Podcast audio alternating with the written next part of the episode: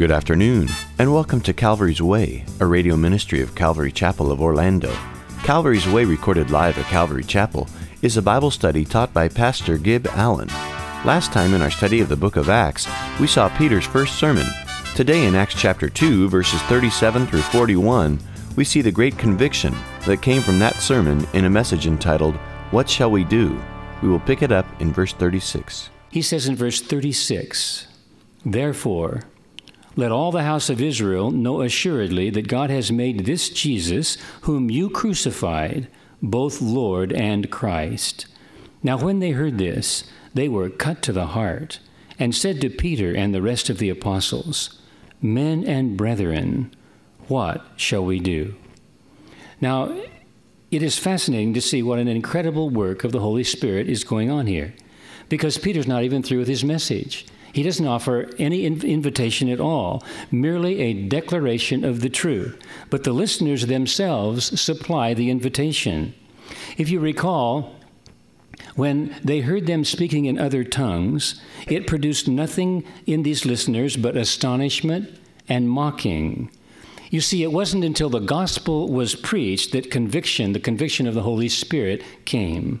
This was the work that God really wanted to accomplish. Now, verse 37 says, they were cut to the heart. Cut to the heart is just a good way of describing the conviction of the Holy Spirit. The Greek word katanuso, it means to prick or to pierce or to sting sharply, to stun. Conviction, it, it is a sense that, that I've done something wrong and that I need help. And sometimes it's accompanied by feelings like anxiety, guilt, heaviness, and even depression. It is a sense of sin. It is a sense of doing wrong, of breaking God's law, of being disobedient to God, a sense of failure, of coming short, of disappointing and displeasing God. And conviction causes people to seek answers, and they ask, What shall we do? Now, there's a similar word that we use, starts with a C, but it's called condemnation. But there is a great difference between conviction and condemnation. Conviction pushes you towards God, draws you towards God for help. Condemnation always pushes you away from God. The Holy Spirit brings conviction. The enemy, Satan, brings condemnation. And it's wonderful to know the promise of God in Romans 8 1, isn't it? There is therefore now no condemnation to those who are in Christ Jesus. Well, verse 37 again, and now when they heard this, they were cut to the heart and said to the Peter and the rest of the apostles, Men and brethren, what shall we do? This, by the way, is the first instance we have of what Jesus promised would happen in the scripture that we read earlier in our scripture reading in John 16, 8 through 11. Speaking of the Holy Spirit, Jesus said, And when he has come, he will convict the world of sin, of righteousness, and of judgment. Of sin, because they do not believe in me. Of righteousness, because I go to my Father, and you will not see me anymore. And of judgment, because the ruler of this world has been judged. Jesus promised the conviction would accompany the message, and here it is. They are cut to the heart, convicted. True godly conviction comes from a person responding to the work of the Holy Spirit in his life. But conviction also comes from God's Word. You see, as Peter got up to answer the people, when they saw this happening, they said, Whatever could this mean? And Peter got up to answer the people, and he answered with the Word of God. The Word of God brings conviction. Hebrews 4 and verse 12 says, For the word of God is living and powerful and sharper than any two edged sword, piercing even to the division of soul and spirit, and of joints and marrow, and is a discerner of the thoughts and the intents of the heart. Listen, we need to always use the Bible when we talk to people about their need for God. You see, the Bible is powerful whether you believe it or not. You might say to me, but how can I use the Bible to tell my friends about Jesus? They don't believe in the Bible. Well, the fact that they don't believe in the Bible isn't really all that relevant. The Bible is the sword of the Spirit. In fact, that's what it is called in Ephesians chapter 6. It is living and powerful and sharper than any two edged sword, piercing even to the division of soul and spirit and joints and marrow, and is a discerner of the thoughts and the intents of the heart. And it is going to work in people's hearts whether they believe in it or not. So just use the word. Now, Peter must have been pretty happy at this point. He was astounded, but probably pleasantly so, to see what God was doing in this situation. Instead of people wanting to crucify him because of Jesus, now he has thousands of people wanting to know what they can do to get right with God. They say, Men and brethren, what shall we do? And that brings us to verse 38, where we left off last time. Then Peter said to them, Repent. Now, that is what is called a second person imperative. I only tell you that because it means that it is a mandate. The idea here is that it's an absolute for anyone, anytime, anywhere. Second person imperative, you have to repent. Now, I'm curious uh, what goes through our minds when somebody says the word repent. Because repent is a word that is greatly misunderstood. Most people think that repentance means that you feel sorry and you begin to cry and you weep. That has absolutely nothing to do with repentance. You may feel sorry and you may begin to weep and you may cry, but that is not necessary and it does not mean that you have repented. Many people have wept and cried and never repented of their sin. To repent means to turn, to change your mind, to change your direction. A good way to describe repentance is you're walking down the street and I come up to you and I say, Where are you going? And you say, Well, I'm going that way. And I say, Turn around right now and come this way. Turn around and follow me. If you were to do that, that's the idea of repentance to turn around, to change your thinking, to change your life. And so we're going down the road of life and uh, we're planning our futures and we've got it all wired. And God says, Stop, because you're not following me or my will. You haven't acknowledged that you are a sinner. You haven't acknowledged that you need a Savior. Stop and change. Turn around right now and follow me. Take my yoke, my control upon you.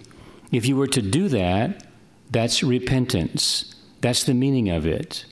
That's the idea of it.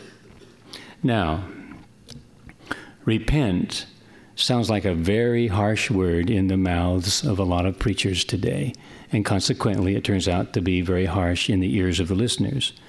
But it is an essential aspect of the gospel. In fact, it is the first word of the gospel. When John the Baptist came preaching, Matthew chapter 3 and verse 2, he said, Repent, for the kingdom of heaven is at hand. Jesus, when he began to preach, Matthew 4:17, he said, "Repent, for the kingdom of heaven is at hand."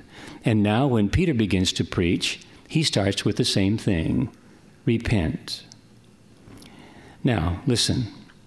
Repentance must never be thought of something that we must do before we come to God. Repentance describes what coming to God is. You get it? Turning from where we were going before and turning towards God. In this sense, repent is a word of great, great hope. It says you don't have to continue the way that you've been going, you can turn to God, something that many people desperately desire and want today. Well, the second thing Peter says that they must do is to be baptized in the name of Jesus Christ as an expression of their belief and complete trust in Him. Verse 38 Then Peter said to them, Repent, and let every one of you be baptized in the name of Jesus Christ for the remission of sins. And let every one of you be baptized. That is third person passive imperative. In other words, the stress is laid on obedience, but it is not the same mandate as repent. Repent is second person imperative, an absolute for anyone, anytime. This is not that strong, but it is to be obeyed. Also, notice the order repentance first, baptism second. Baptism doesn't save you. you must repent first. If you repent, then you are qualified for baptism. You see, it's not like, well, I'm convicted by the Holy Spirit I need to get saved, so I've got to find some water now. No, you need to find Jesus now. Jesus Christ saves you, not baptism. Baptism does not save you. Now, I realize there are some churches that teach that you must be baptized to be saved. Some go to the point of saying that you must be baptized by them to be saved. And some go even further, that you can't even be baptized by them until they think that you are worthy of being baptized. But baptism doesn't save you. Baptism is only an outward sign of what God has already done on the inside of you. And when you turn to Him, however, then God wants you to be baptized. Jesus commands, baptize all of them in the name of the Father and the Son and the Holy Spirit. In doing that, that signifies that you have repented. You see, baptism does not add anything to your repentance. It does not make you better. It does not do anything magic for you so that you are suddenly forgiven of your sins. But baptism is the outward declaration by symbol of the change of mind that you have experienced within. Baptism is an open identification with Jesus Christ. To be baptized means that you are telling everybody, I belong to Him. I follow Him. I love Him. And I am one of His. You see, it is a cutting off from the old way of thinking. It's the beginning of a new life. You see, among these Jews that Peter was preaching to on that day, it was a very clearly understood process. They knew that when a Gentile became a Jew, his body was washed all over and they called that a baptism. It was a symbol that he was beginning a new life now, starting all over again. But wait a minute now. Look again at what Peter says in verse 38.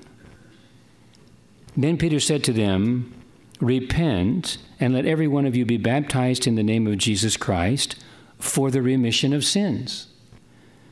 Now, the phrase for the remission of sins you can use that interchangeably with the forgiveness of sins. The idea is the release from the debt of sin. Let every one of you be baptized in the name of Jesus Christ for the remission of sins. Now, a great number in the church have taken that passage to mean that when you are baptized, your sins are forgiven.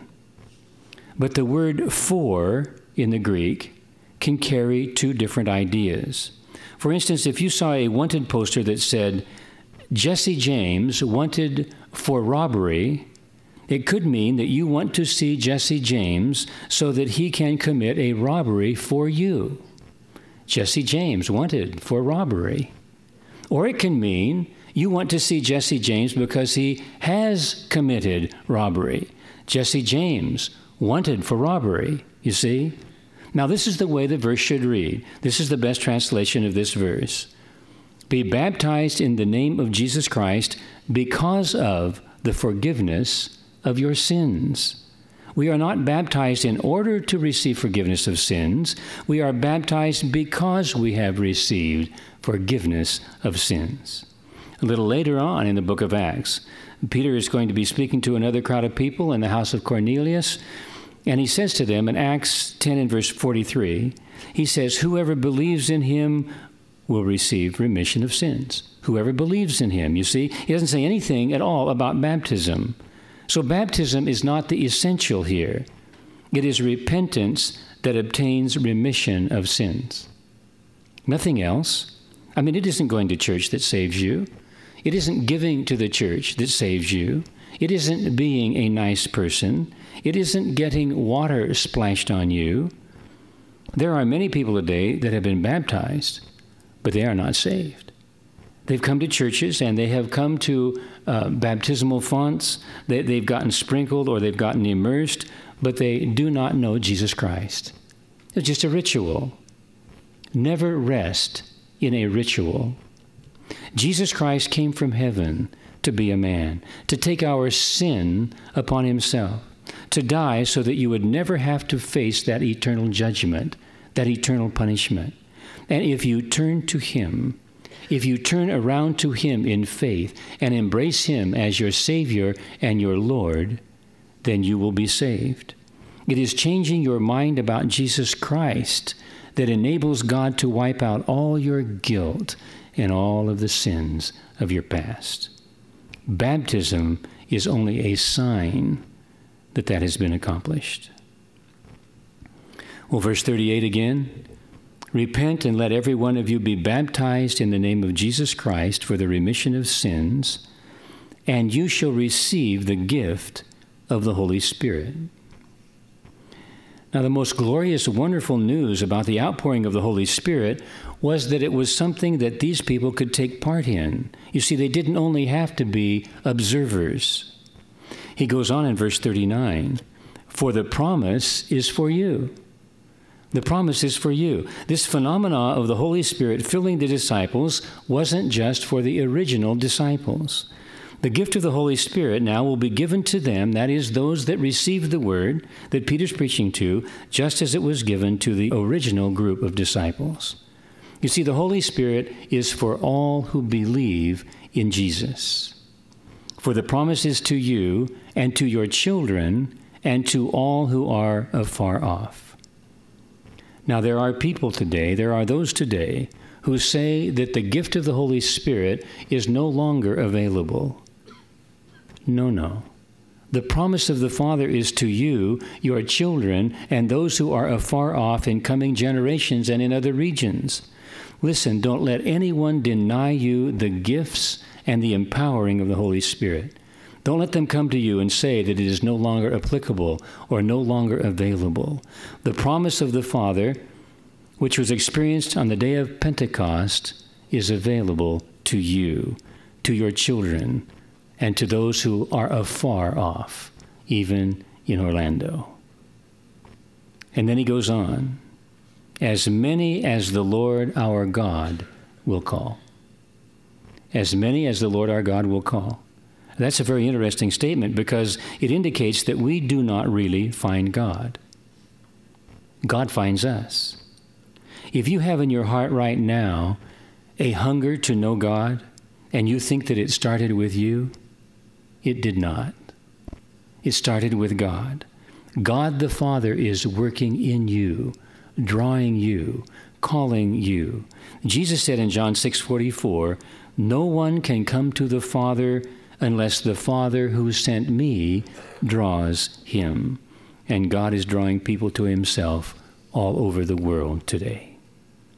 Now, notice that Peter goes right on here and he links this with the decision of the human will also. Verse 40 And with many other words he testified and exhorted them, saying, Be saved from this perverse generation. That is, you have something to do yourself. You have something.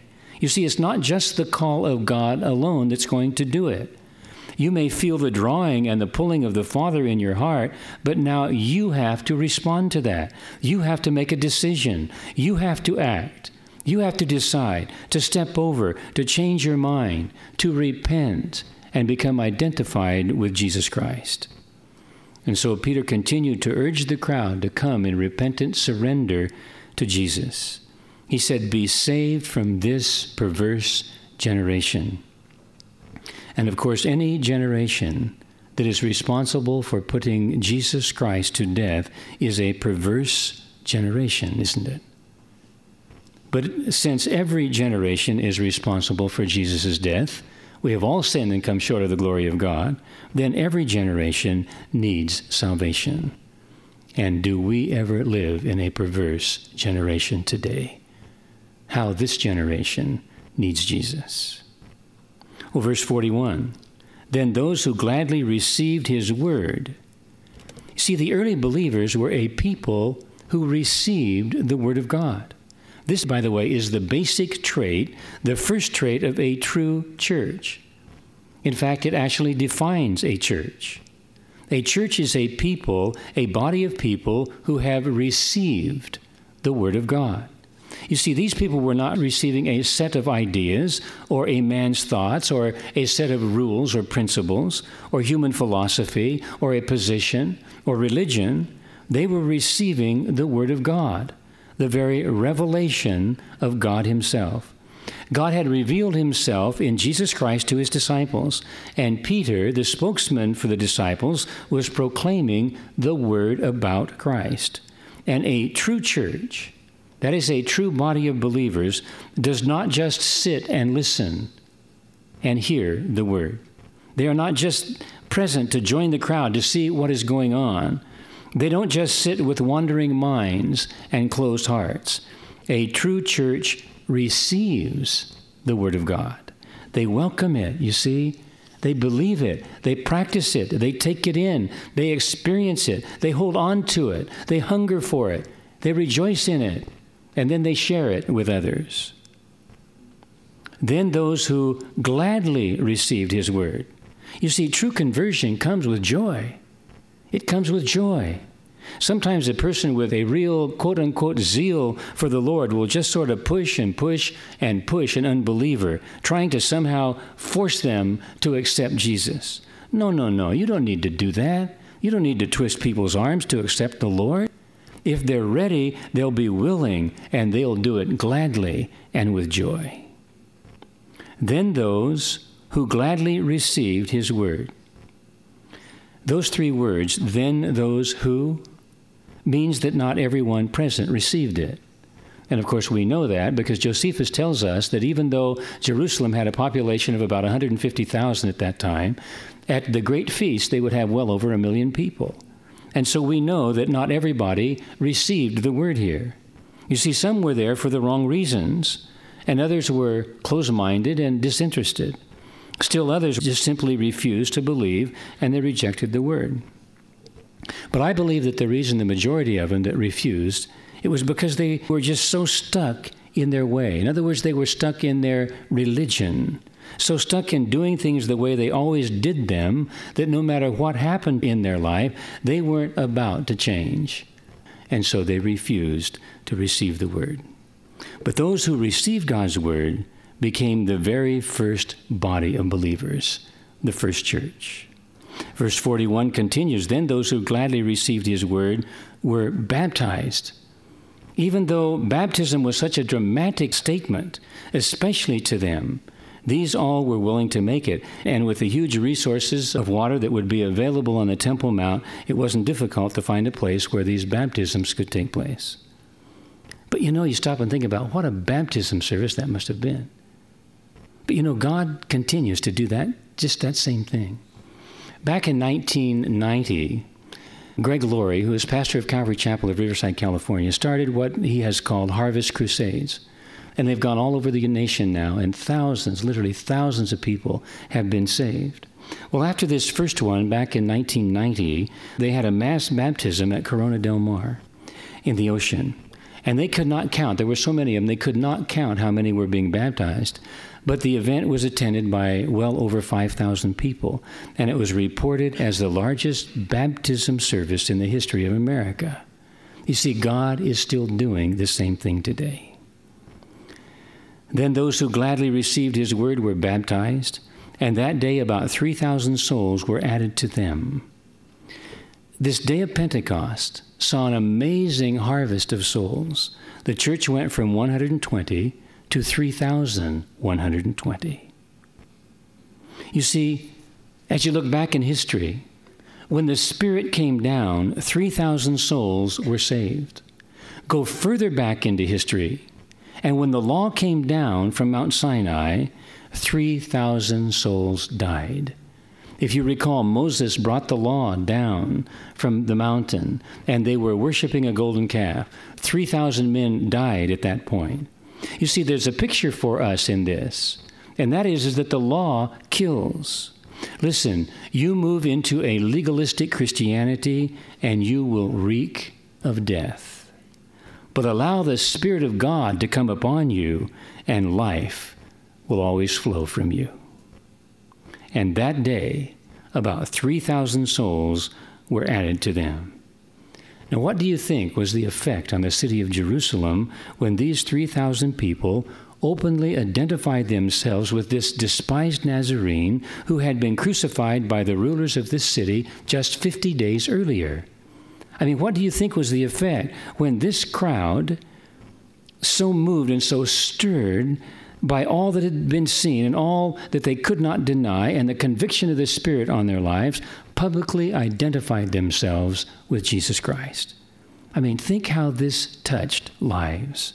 Many of the 3,000 were undoubtedly pilgrims who had come to Jerusalem for the Feast of Pentecost, expecting something special from God.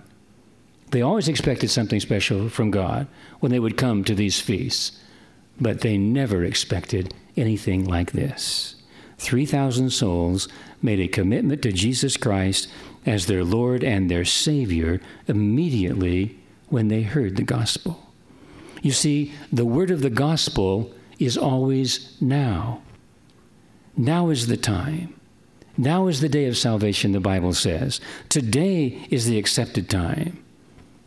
The word of the gospel is always now. I think Nike sums up the gospel real well in their advertisement. Just do it. Just do it. You think, well, well, you know, I'm thinking about it. Just do it.